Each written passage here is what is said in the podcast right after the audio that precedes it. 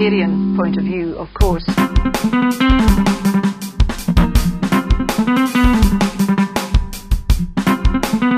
Um, before nineteen twenty, we had no drug problem because drugs were entirely legal. Do you see?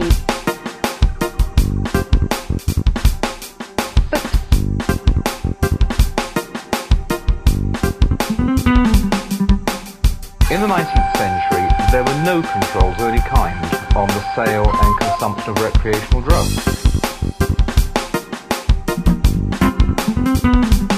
Um, in the nineteenth century, there were no controls of any kind on the sale and consumption of recreational drugs.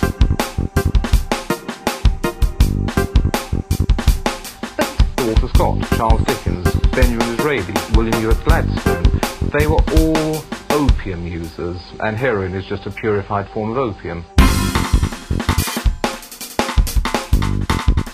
It's a very radical idea.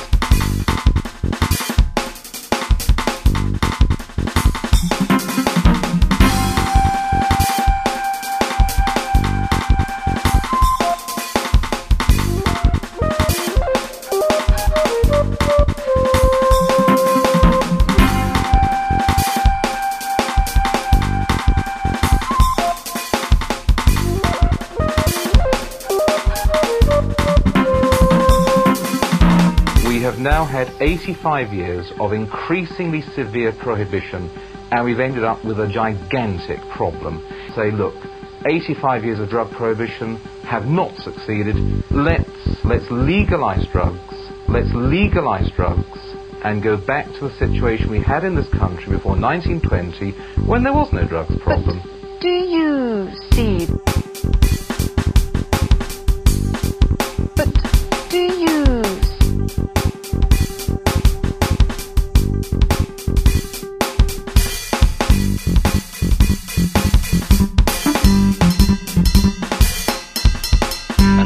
Why do people use drugs? Why do they keep using them? And why do some people get compromised and get into difficulty legally and in terms of their health? It's a very radical idea. Yeah, look, I'm sick of this talk of sending out messages. I'm interested in the truth. And the truth is that as far as most people are concerned, drugs do not screw you up. So the minority...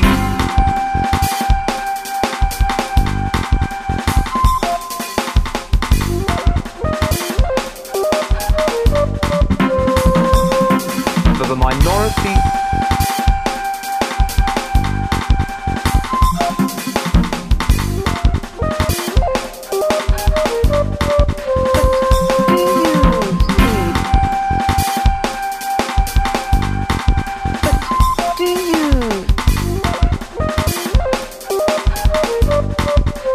They're very radical ideas.